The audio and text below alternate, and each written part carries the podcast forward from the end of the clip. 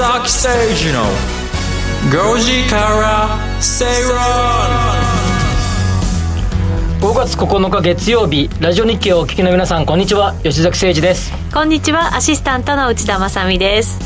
いやー終わっちゃった。ゴールデンウィーク。はい。何してたんですか？家で結構ぼーっとしてました。ですかぼーっとしてました。そうですか。僕もまあ似たようなもんでしたね。なんかね仕事が思うように進まなかったんああねですよなんでだろう。えなんでだろう。僕もなんかねちょっとちょこちょこちょこちょこちっちゃな銭湯行ったりね。えー、いいですね。走って銭湯行ってあの500円ぐらいの。銭湯って今500円ぐらいするんですか？460円？500円ぐらい？なんか500円ぐらいだった気がするな。かー。でちょっと張り切ろうかなと思ってスーパー銭湯に行くとまあ2000円ぐらいじゃないですか。はい。すごい人でしたね。いやどこに行ってもすごくなかったですか？そうなんですよ。これねあとちょっと喋ろうかと思ったんだけど オープンで喋っちゃうとさ。はい。あるちょ,、まあ、ちょっとあのーことがあってあのー遊園地ってほど遊園地じゃないんです。ディズニーランドみたいなじゃないんだ。ちちっちゃい遊園地っぽい感じのところあるじゃないですか、花屋敷的な感じそうそうそうそうそうそうそう。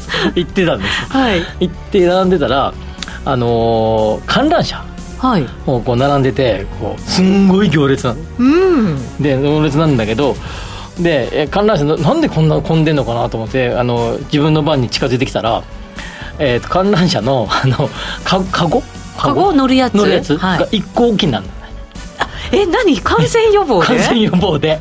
ちょっと待ってこここぎゅうぎゅうなんだけど並んでるところみたいな感じで カゴが一個なんでみたいな感じで。でもあれって閉じられた空間じゃなくないですか？さらにさこれ他人と乗るわけじゃないですよね、ええ。まあまあまあまあ身内っていうか知り合いと乗りますよね。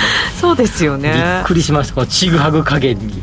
いやーもうちょっとなんかやりようがね。えーあとねあの、まあね、ラジオ出てるのか分かんないけど車高速道路と走ってたら40何キロの渋滞であるところの某、えーサービスエリアはい。サービスエリアに入るために僕入らなかったんですけど 僕はあの渋滞の横に見て行ってたんですけどサービスエリアに入るために路肩にずらーっと並んでて路肩渋滞8キロぐらいのイメージです。今測ったわけじゃないけど。なんだけどそれで間もなくサービスエリアに入りますってこう坂上がってくるじゃないですか。はい。ちょっと手前ぐらいで車がうちで止まってた。うんこれなんで止まってんだみたいな故障かと思ったらえ立って 用を足されておおられました。もう間に合わもうないと。間に合わなかったんだなとか思ってそんなゴールデンウィーク引きこもごもなくねいろんなこと思いながら、えー自宅の周りを走ったりちょっとゴルフ行ったりうん。高速道路渋滞巻き込まれたりいろいろこうしてましたけどね。いや久しぶりのなんかゴールデンウィーク休みな感じはしましたよ、ねそういう感じだと、渋滞40何キロって久々に見ましたよ。いや本当そうですよね。まあこれがい普通だなと思いましたね。そうなんです。それが本当に人間的なね、はい。生活の一部だったはずなんですけどね。ただねもうみこんだけ遠休みすぎやね。俺思うけど。そう。次の日も休みだとやっぱ仕事も進まないですよ。まあ長い方は10連休でしょ？そうなんですよ。なんかねいやこん先週も言ったけどこんな休みいるんかいって思ったしなんかやっぱりね今日一生懸命頑張って喋りますけどなんとなく体がまだ あのお休みモードだよね。リハビリみたいな感じ僕でもね朝一本喋りましたから。あそうですよでねなので若干テンションはあれですけどいやでもまだまだ。私もさっき夕方喋りましたけどね。そうですよね。はいそうなんですよね。お互い2本目同士なんで 若干はマシかもしれないね。確かにそうですね。ははい。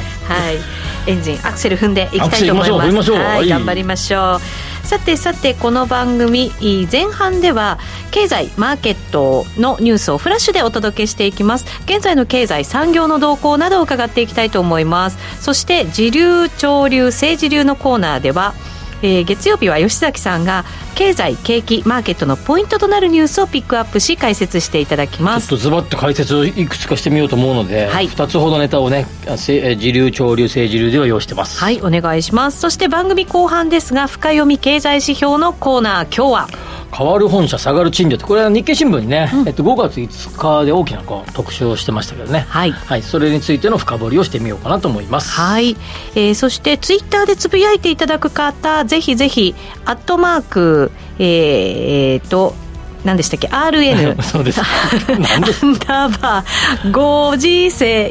をフォローしていただいて、えーハッシュタグつけてつぶやいていただければと思います。それでは進めていきましょう。この番組はロボットホームエアトランク東京アセットパートナーズ各社の提供でお送りします。吉崎誠二の5時から正論ラジオ日経では吉崎誠二の5時から正論お送りしています。ここでは経済マーケットニュースをフラッシュでお届けしていきましょう。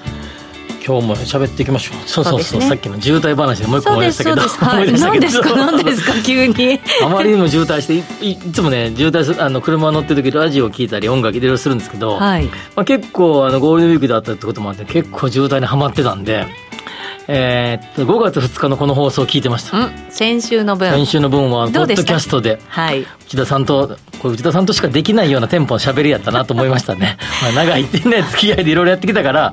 だからなんか自画自賛するわけじゃないけどなんとなくこの楽しいやんとか思いながらですね。なんとなくラジオ日経の番組他の番組とはちょっと違う雰囲気じゃないですか？ですよねこの雰囲気ね、うん。なんか内田正美吉崎誠二の二人トークみたいになってて。いや僕は楽しく聞かせていただきましたが。さて今日のこの、えーマーケットニュースのフラッシュ、はい行きましょうか。一本目ゴールデンウィーク初日。各地で人出が増えているということですね。行動制限なし3年ぶりだそうです。んですね。まあ、さっきちょっと喋りましたけど、はい。サービスエリア直前で我慢できなかったあの方。ねでも用を出せてよかったかなと。本当そうです。女性は結構困っちゃうんですよね そうですよそういうね。いやでもあれどうでもいいけど車の中であの我慢できない時のためのやつっていうのが売ってるんですよ確かね。売ってます。ね。でもなんか車の中でするっていうのもちょっと嫌じゃないですか。特に人がいたりすると。ちょっともうちょっとこれ続けるとおお子さんか誰かがやってるのかなと思ったんですけどいい大大人？いい大人の方でしたね。ビシッとした感じのあの車車種はいいあれですけどドイツの車を乗ってる方あそうですか。そうなってました。ね相当に我慢できなかったんですよねぐらい渋滞してたってことです。そうですよね。40何キロでしたからあね45キロだかな。都内も私ちょこっとタクシーに乗る場面があって、タクシーの運転手さんが銀座の話をしてて、はい。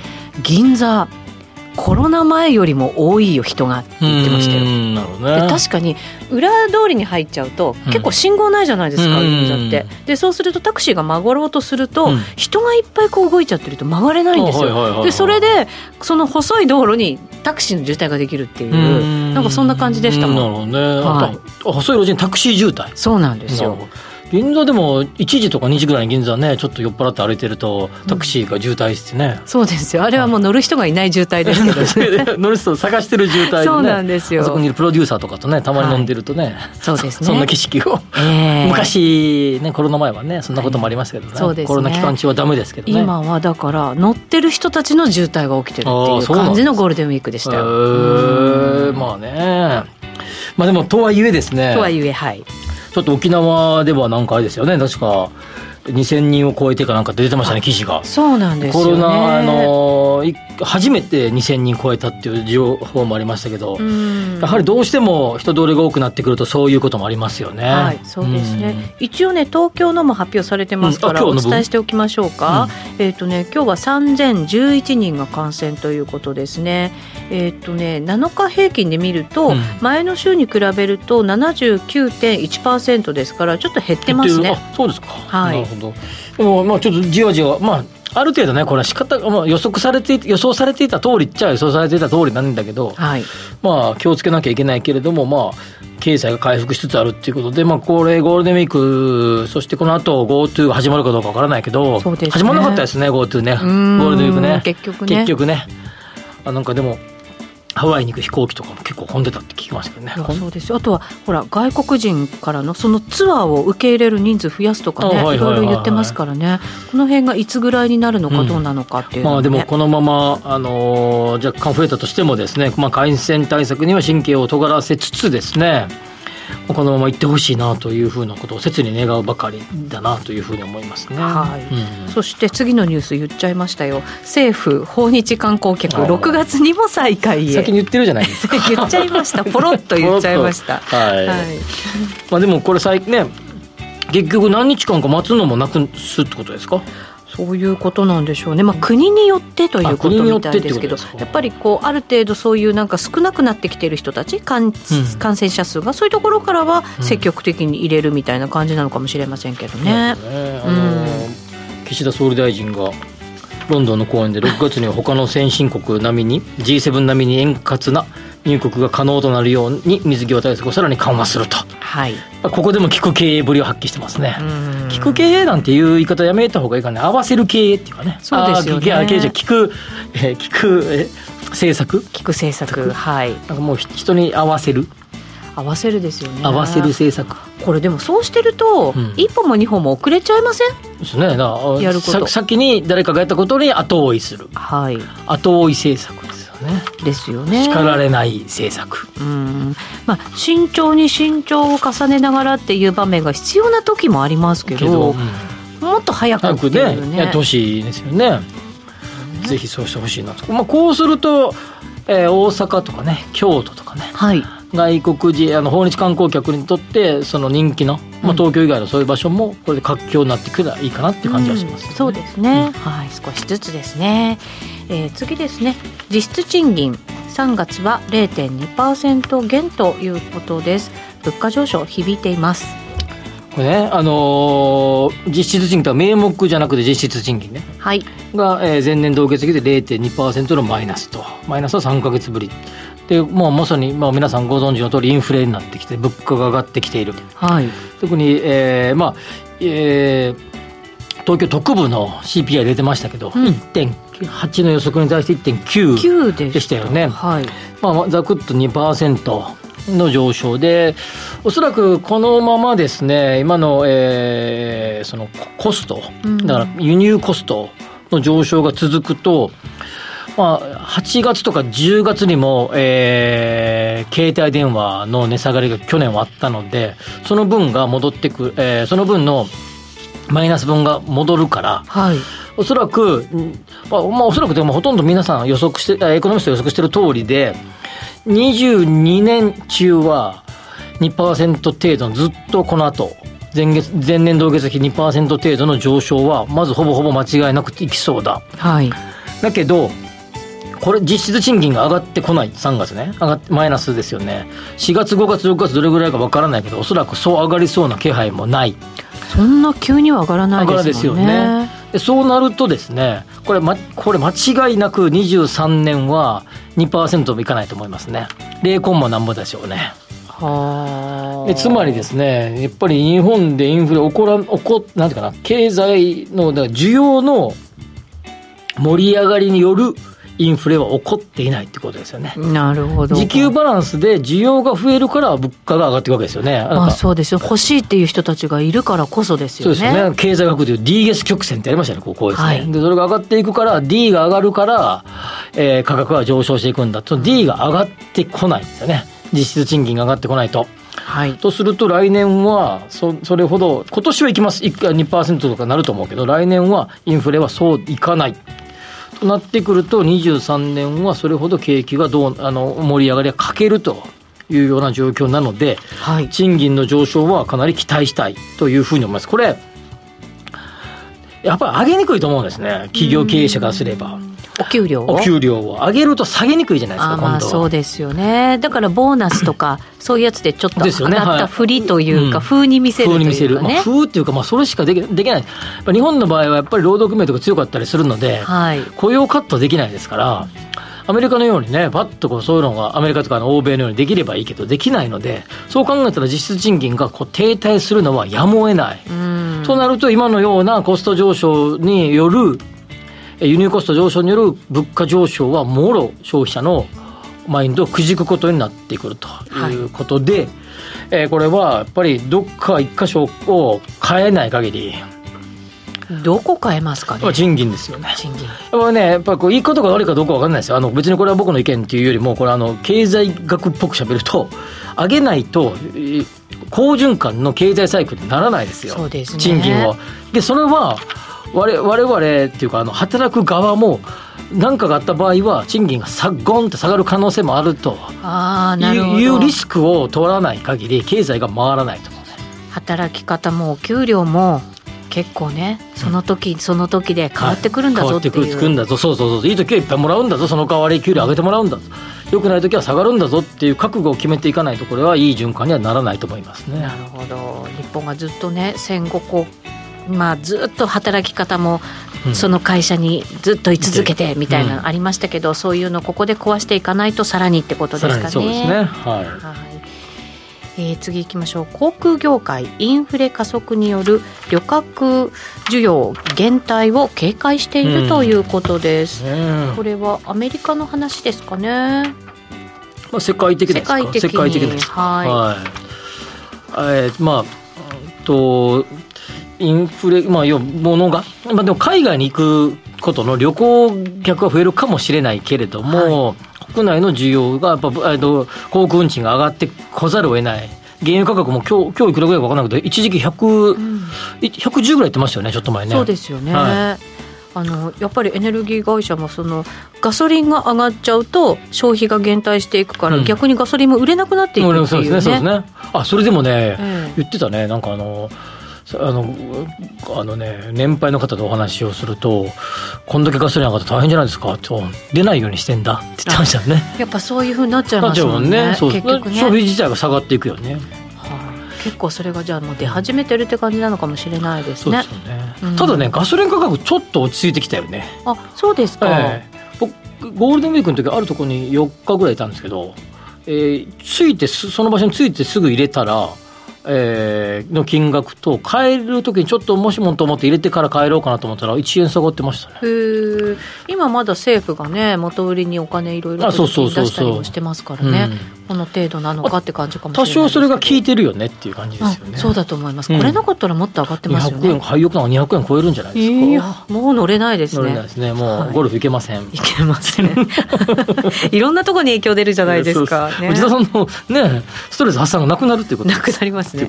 あとずっと家にいるっていう。じゃあ原稿はかどっていいじゃないですか。それがはかどらないんですよ。それはいけませんな。そうなんです。はい。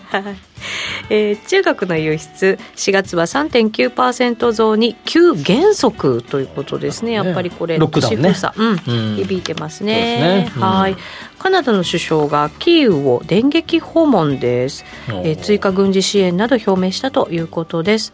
えー、もう一つプーチン大統領のコメントも入ってきてますね、今日は、えー、戦勝記念日ということで、そうそう5月9日だもんね。はい、そうなんですよ、パレードもやっぱり予定通り行われているということですけれども、えーとですね、どんなことコメントしたウクライナ侵攻は正しい決断だったと、うん、あまあ、そういうだろうね。はい、言うと思います。そういうコメントは結構入ってきていると、まあ、KGB にいて方でなんかねあのドイツのベルリンの壁が崩壊した時は東ドイツにおられた、ね、はい、プーチンさんですね。それがだからかなり衝撃でそうでしょうね。なんか自分の価値観っていうかねアイデンティティみたいなのがガサガサって崩れたわけですからね、うん、復活させるぞって思いは相当強いだろうね。そうですね、うんそれがこういうふうな戦争をまた招いているのかと思うとね。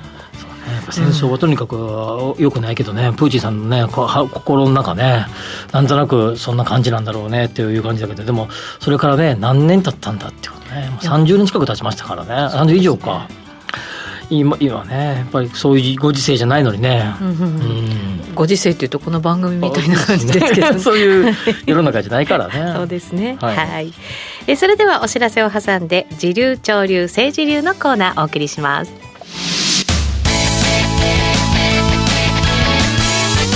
吉坂誠二の5時から正論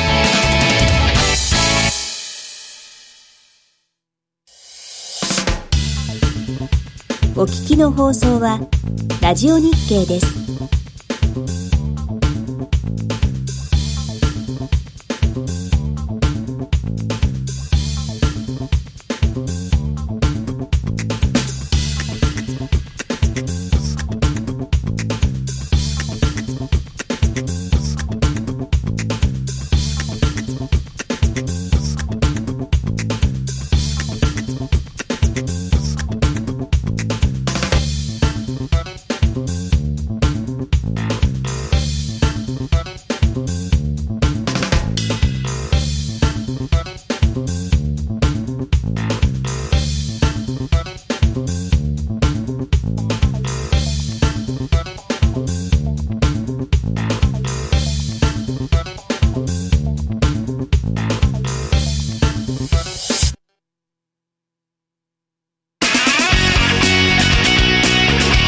吉崎誠二の5時から正論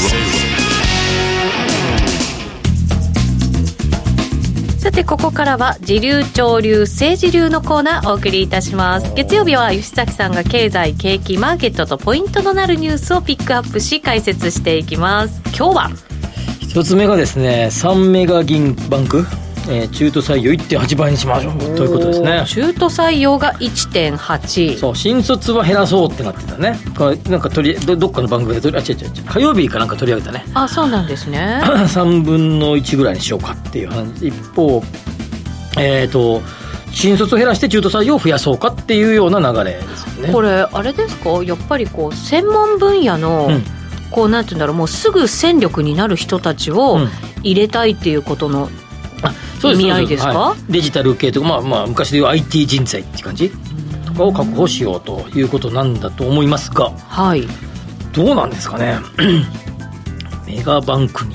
ね、今までだったら新卒結構取ってちゃんとなんか教育して育てててみたいな感じでしたけどね、い。やこれをこれをの記事を読んだ時にですね僕の周りにどれぐらいね IT 人材って、まあ、そういうシステム系の方が行くのかなどれぐらい人殺到するのかなと。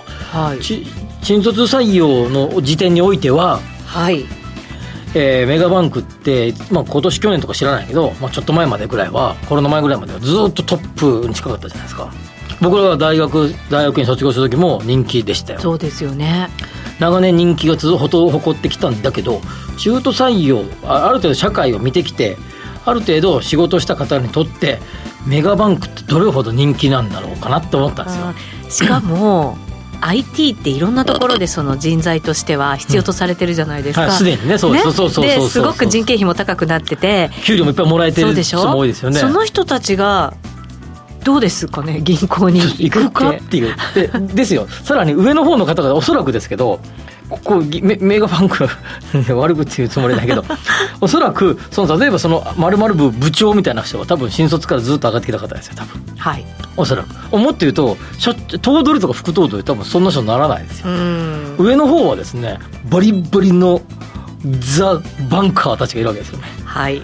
でその下でなんかああだこうだってなんかいろんなイノベーションを起こしたいとかね。いろいろ変えてみたいっていやいやいやとかって文化が合わないですよね、うん。もうちょっとそれはどうかね君とか言われてちょっとそんなちょっともうちょっとうちの銀行のイメージカラーに合わないんじゃないかとかっつって言われそうな気配はないですか？入ったはいいもののすぐ辞めちゃうみたいな。感じがするよね。いや僕はそんな感じがしてたんですたただですよ、まあ、でもこういうことをしていかないとメガバンクは変わらないと思うんですね。いやー変わらないと思うのでぜひこれは多くのチャレンジャーの方行ってほしい受けてほしいなと金融って今まで変わってこなかった業界の一つじゃないですうんうんでね。はい。で今変わらなきゃいけなくなってきて急激に変わる可能性ももちろんあるわけあるかもしですよねれないけど、どれぐらい変わるんかなっていうですね。あの僕はこれあのえー、大丈夫？これ受ける人どれぐらいいるんかなっていうの半分とあこれを機に変わってほしいなメメガバンクもっていう思いが1割2割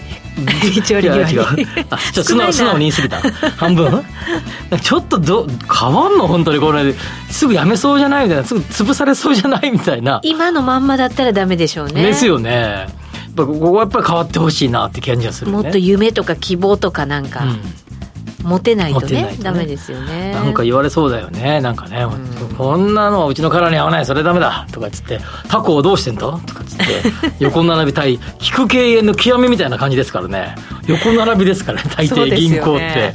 それじゃダメでしょうね。ね。だって変化してないんですもん、うん。ねえ。何回やってもシステムがパンクする銀行とかあるじゃないですか。ありますね。ですよね、うん。まあ、そういうのもあるからやっぱりちょっとここは変わってほしいなというような感じを。期待今の僕ちょっと発言がネガティブだったかもしれないけど期待を込めてネガティブに言いましたからね。そうですね。我々使ってる側からしてもあの変わってほしいじゃないですか。そう変わってほしいんですよ。く変わってほしいそうそうそうそうそうそう。よく変わってほしいんでもうねぜひこれを機に変わろうメガバンクという 応援の言葉で締めくくってなるほど。はいわかります。ポジティブな意味でね。ポジティブな意味。で、はい。決して否定じゃないですこわかりました、はい。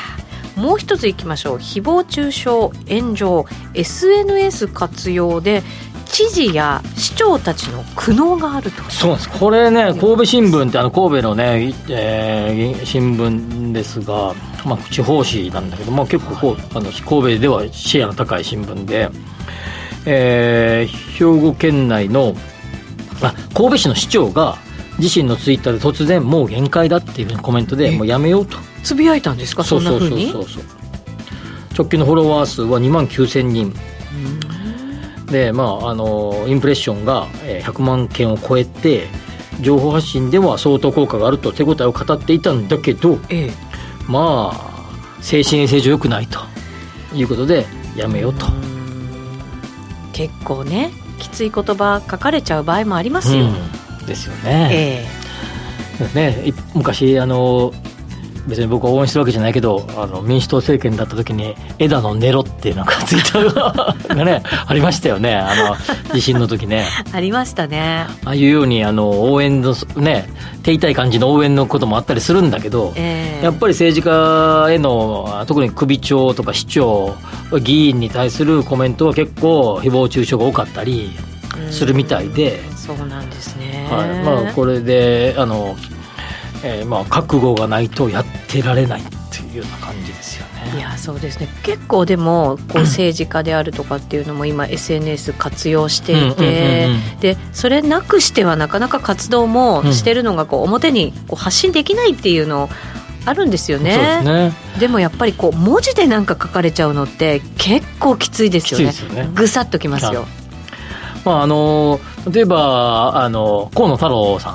はいものすごいフォロワーがいて。私もフォローしてあます。そうなんですね。面白いんですあよ結構はいコメントが。で僕ちょっとこれあの河野さんそうそうそうそう。河野さん僕 えっとね2020年だったかな、はい、ね2年ぐらい2前年ぐらい前の秋ぐ秋冬だったかな。だから年21年の頭だったかな、はい。にラジオ日経の夕方の番組を終えて虎ノ門から電車でこうちょっと電車で移動しようかなと乗った時に河野太郎さんと一緒でしたで、えー、電車に乗ってるんです電車乗かってんだ河野太郎さんと思いましたねえー、意外リになんか明らか河野さんって結構ね比較的分かりやすいっていうか。いや目立ちますよ。顔なんですぐ分かるすぐ回るしあれ？って感じになってましたね、へー。まあ、で何そそれはまあどうでもよくて。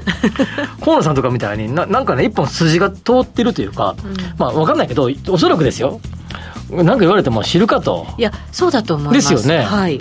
そういう人以外は多分精神的に耐えられないっていうね、でも政治家ってやっぱり何か軸があって、うん。こうなんて言うんだろう。こうこれだけはこううん訴え続けるみたいな、ね、やっぱりそういうのあってほしいと思うじゃないですか。すよね。国民からすれば、こうあの小泉えー総理大臣とかね、はい。竹中平蔵さんとかねまあ相当叩かれてたと思いますけど何者にも負けないなんか俺ね。信念俺はこの信念でも基づいて政治家やってんだぜみたいな、まはい。あ、そういうのがないと結構厳しいということで、まあ、ただね一人一人の人間一人のビジネスマンとしてやっぱりそうやって言われたら、ね、今内田さんおっしゃったようにぐさっとくるのは当然だとはい。当然思うんだけれどもやっぱり、えーこれは、ね、さこの間ある本であのゴールデンウィーク読んだ時に聞き流す気にしない練習とかね。はい。そういうようなこともやっぱり大事なんで、まあこれぐらい SNS が発展してくると、まあ、そういうこともある程度ビジネスや社会でいくための一つのスキルになるんじゃないかなっていうふうに思いますね。あもう気にしないほっとく。その自分の信念を曲げ俺はこうするんだ。誰に何言われて俺はこうしたいんだっていうことをはっきりともう意思を持ってやっていく。すごい大変なことだと思うけどもはや今の世の中ではスキルなんじゃないかな生きていくためのっていう感じはしますね。ですね、そうしていくことで今度は逆にこう変な言葉書き込んでた人たちの姿勢も変わるというか、うん。本当はもともと書き込まなきゃいいんですけどねこういう悪いこと書く人たちが。そうそうそう、まあ、やっぱり、まあ、でもネットでのコメントねヤフーコメとかもね一時期話題になりましたけどねああいう時にもやっぱりこうひなんかねきそのき受ける側受け止める側がやっぱ相当ぐさっとされるようなコメントをされる方やっぱ多いみたいですからその辺はね配慮がやっぱ必要じゃないかなとも思う一方で逆に我々はそういうスキルを持っておかなきゃいけないんじゃないかなとも思いますよそうね。ですね受け止める強くなる強くなる。ね、なんかやっぱり今我々がこう求めるリーダーってこういうことを知るかみたいな形で俺はこうやるんだみたいなことをまあそれに対して政治、えー我々は投票権えー選挙権を持ってるわけですから、はい。投票することによってジャッジをすればいいわけでちょっと違うぞと思うと違うようなジャッジをすればよい。うん。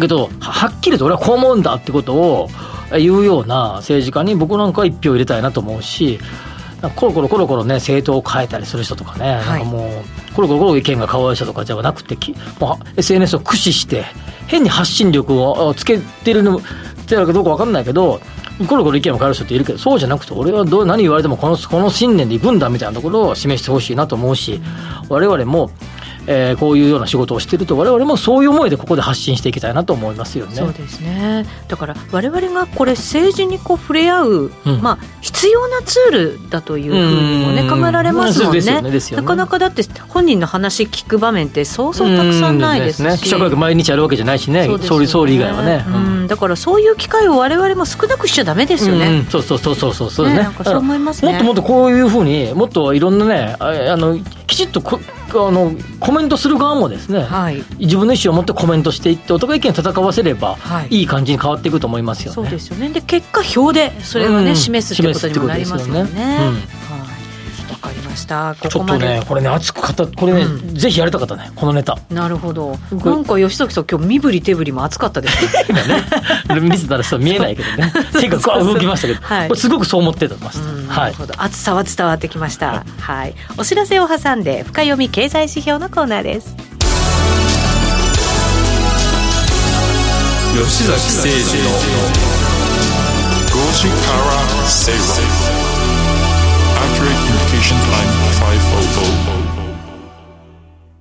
最近子供も大きくなってきたから、いつの間にか荷物が増えて家が狭くなってるんだよな。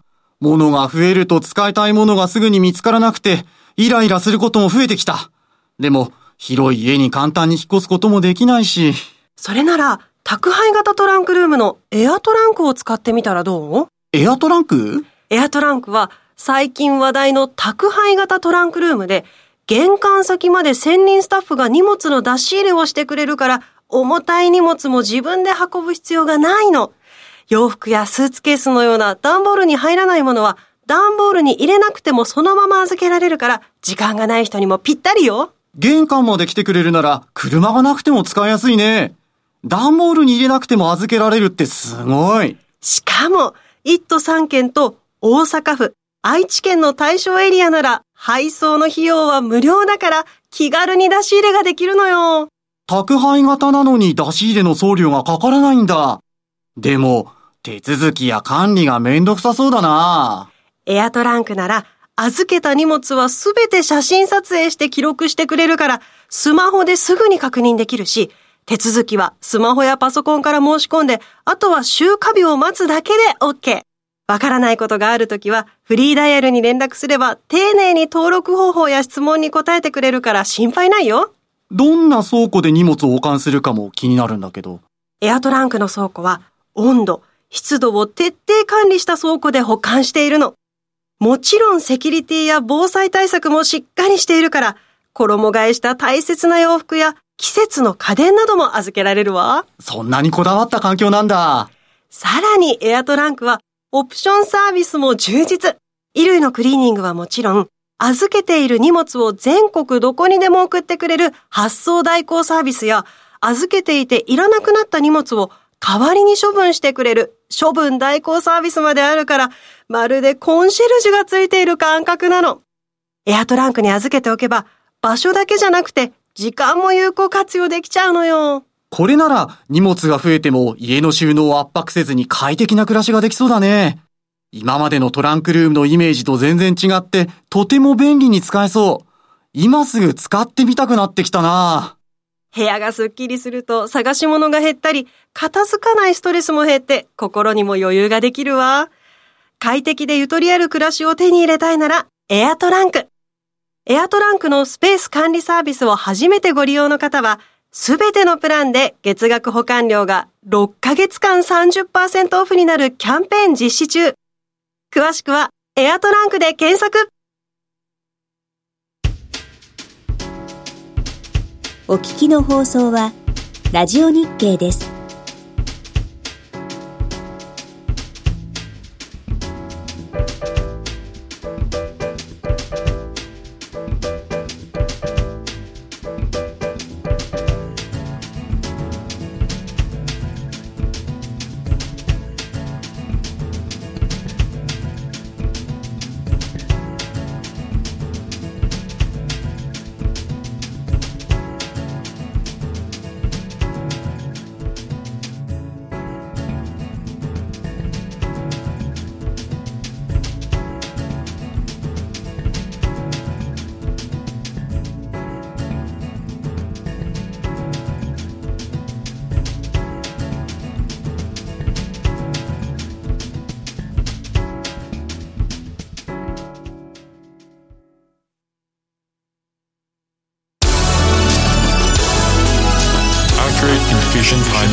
吉崎誠二の5時から正論ラジオ日経では吉崎誠二の5時から正論放送しております。この時間は深読み経済指標のコーナーお送りしましょう。はい。今日は？変わる本社下がる賃料これ日経新聞の5月5日に大きく出てた記事のタイトルがそのまま読みましたけど、まあまはい。あ、最近のオフィスの、えー現状況はい。ということで、まあ、ごもうリスナーの方もねご存知の通り新型コロナウイルスが蔓延して以降、えー在宅勤務が定着してきて、えーある程度、えーとまあえー今のまん延防止とかも、えー解除された中でもリモートワークそのものがもう定着してきてはい。おそらく、えーコロナショック前を100とするとものすごい状況が良くなってかかなり戻ったとしてもですね、まあ、どうでしょうかね。7割ぐらいしか戻らないんじゃないかなというような感じ。100とすると70%ぐらい。そうですね。ホンダなんかはねもう出社しなさいみたいな、ねはいはい。ことを言ってましたけどそう言ってる会社少ないですもんね。少ないですよね。やっぱり、まあ、いろんな背景があると思うんで、まあ、オフィスそのそもそも、あのーのあの、まあ、コストの面も考えてもそこまで使っているのかっていう議論もあるしはい。一方でリモートワークをこれだけ長く続けてたらリモートワークするしでもう十分じゃないのっていうふうに思っている会社も多いし出張なんかねもうオンライン会議で十分じゃないかなっていうようなことを思ってる会社もあるとね結構その辺のコストも削減しちゃったじゃないですかすよねだからある程度は戻したとしても、うん100は戻せないでしょうねですよね。よ企ね。同じことはあのあれですよね。ああいう、えー、接待交際費的なお金。いや大変みたいですよですよねだから飲み屋さんのその、ねそうですよね。うんまあ、そういうところも戻ってこない、まあ、まあここでオフィスの話をするんだけど、まあ、オフィス戦オフィスのあり方っていうのは企業経営のあり方で中で、えーまあ、コスト的に言うとかなり大きな部分を占めるので、はいまあ、一度そういうふうな舵を切るとなかなか元に戻しにくいということは言えますよね。お給料と一緒ですねあそうですね、オフィス一回もやると、やっぱりなかなか戻りにくい。で、そうするとですね、2020年のコロナショック始まって、4月、5月、6月は、えー完全に街から人が消えたような状態でしたけど、徐々に徐々に、えーえーっと街に人が出てくるようになって、オフィスにも戻ってくるようになって、えーここ最近では、まあ、今日朝も電車乗りましたけど、まあまあ、寿司詰めとも食べないけど、まあまあ戻ってましたよね。はい戻ってきましたね。多少まあ、ね、ゴールデンウィーク明けなんで、まあ、今日は出社するって方多分多かったと思うんで、在宅勤務の方も、まあ、そういう意味では今日はなかなか戻っていた、えーしかしですね、えーオフィスの空室率は、えー20年の後ろぐらい後半ぐらいから伸びてきてる。これはもう言うまでもなく解約がやっぱ半年ぐらいかかるので、まあ、今日オフィスを解約しますって言っても、まあ、まあ何ヶ月か先にしか解約できないので、えっ、とまあ、えーに20年の、えーこの頃によくいろいろいろんなところで講演とかいろんなところ喋りましたけど、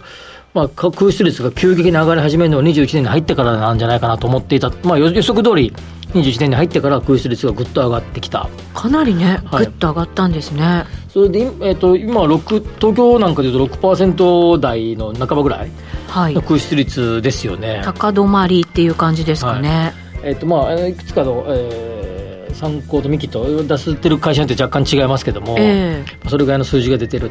ただこれ、えーこの日経の記事も出てますけど止まりかけあの上昇はもう止まってんだよね。えうんうんうん。でこれ2つあって1つはまあやめ解約するとかあるいはオフィスを縮小するところが大体出尽くした。あなかなかー一巡して。一巡して、まあ、株なんか、かでいうと、あ悪材料が出尽くした感って感じ、はい。株式でいうと。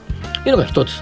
もう一つが増やこのこれを機に増やそうとしてるところがあるのね。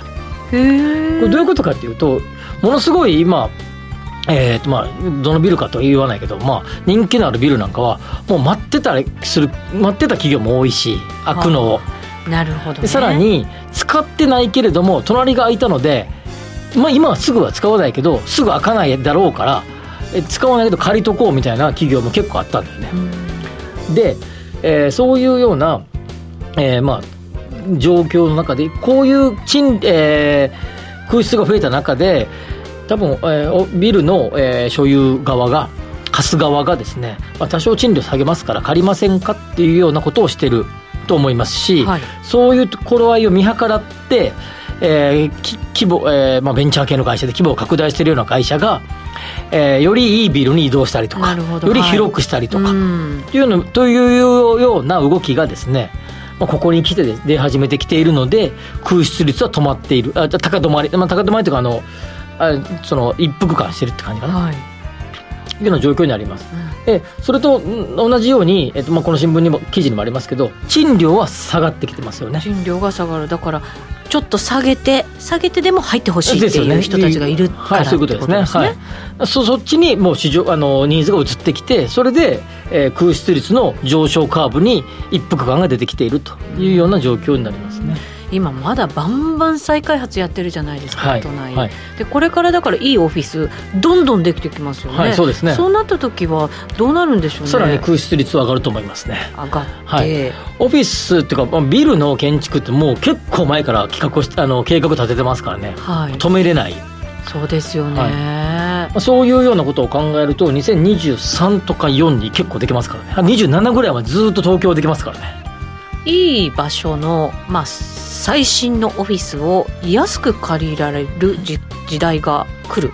まあ、一時的にそうなるかもしれない。可能性が。ただすんごい人気のところはやっぱ人気が高いので。でささらにですね建物的にはこうた建てるじゃないですか。今よくて、えー低層階は、えー商業施設。中層階はオフィスビル、はい。上層階はホテルとかレジデンスにしてるところ、はい。そのレジデンスの割合を増やせばですねレジデンス大人気ですからねなるほどなるほど、そっちにこう需要が流れていけばええ。そのオフィスの部分の割合が下がると、えー需給バランスが取れてくるってことですよね。そうか。ビルってまあうまいように変えられるってことなんですね。細長い背の高い建物ですからね。要は言ってもですね。そうですね、はい。それを組み方を変えればうん。いけるかもしれないただまあ利回りとかの問題があって、まあ、今の話はえー理屈上の話で、まあ、そう簡単に行くかいって多分リスナーの方は思ってる人いるかもしれないけど理屈上はそういうことも可能だということですねほどちょっと状況を見ながらということになるのかもしれないですね、空室率はねこの辺りぐらいで僕は止まると思いますがこの後供給がボンと増える来年再来年には空室率は上がると思います。賃料はもうちょい下がるっていう可能性が高いと思います。おーなるほど、はい。そのあたりがチャンスっていう企業もあるかもしれないですね。ですね。はい。はいわ、かりました。お知らせの後は今日の正論です。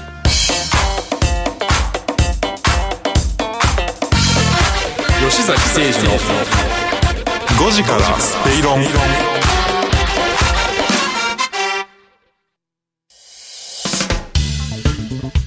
お聞きの放送はラジオ日経です。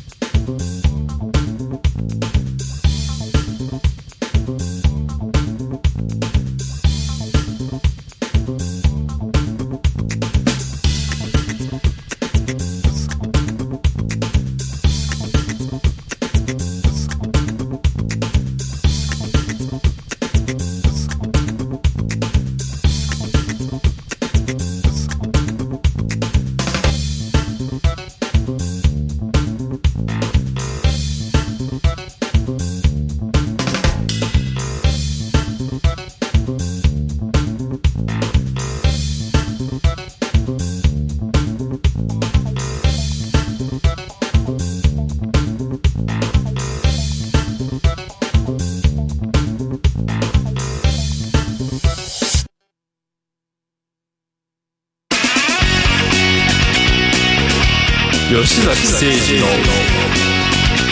5時から正論それでは今日の正論です。吉崎さんお願いします。はい。えーっと、5月15日日曜日はね、沖縄が、あー我が国、日本に復帰して50周年。はい。50年が経ちましたということで、1972年5月にですね、えー沖縄は、えー日本に復帰したとはいいうことで、まあ、当時のですね、僕ちょっとあの、お大学院の、大昔の大学院の論文で書いたことがあって、えー、吉崎さん、はい。